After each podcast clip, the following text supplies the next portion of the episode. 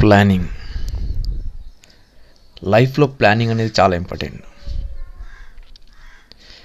అంటే ఒక బిల్డింగ్ తీసుకుందాం. ఆ బిల్డింగ్ కట్టే ముందే దాన్ని త్రీ ప్రింట్ ముందే డిజైన్ చేస్తారు. బ్లూ ప్రింట్ తీసి ఇలా ఉంటుందని దాన్ని కట్టగలిగే ఇంజనీర్స్ని అప్రోచ్ అయ్యి ఇలా చాలా ప్రాసెస్ ఉంటుంది. అలాగని బిల్డింగ్ని మనం పైనుంచి కట్టరు. కింది నుంచి కట్టుకుంటూ వెళ్తారు.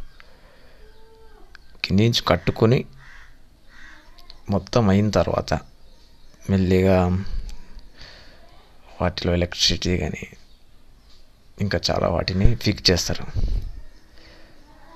ఇలా మన లైఫ్లో కూడా మనం ఒకటి అవ్వాలనుకుంటే దాన్ని ముందుగానే ఊహించుకోండి.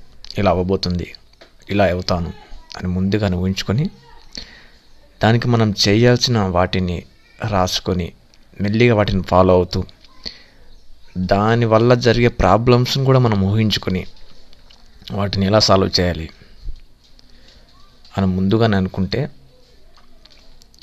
అనుకుంటూ మనం చేసిన తప్పుల్ని కరెక్ట్ చేసుకుంటూ అలాగే మనం ముందుకు సాగుతూ ఉండాలన్నమాట. కానీ ఒకరోజు తప్పకుండా నీ బిల్డింగ్ తయారైపోతుంది. అది నువ్వు ఊహించుకున్నట్టు అయిందా లేక దానికి కొంచెం తక్కువ అయిందనేది నువ్వు ట్రై చేసిన విధానం.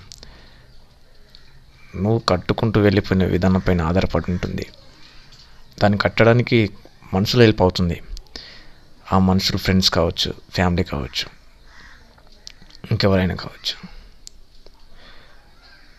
అలా మనం అవ్వబోతున్న దాన్ని ముందే ఊహించుకోండి.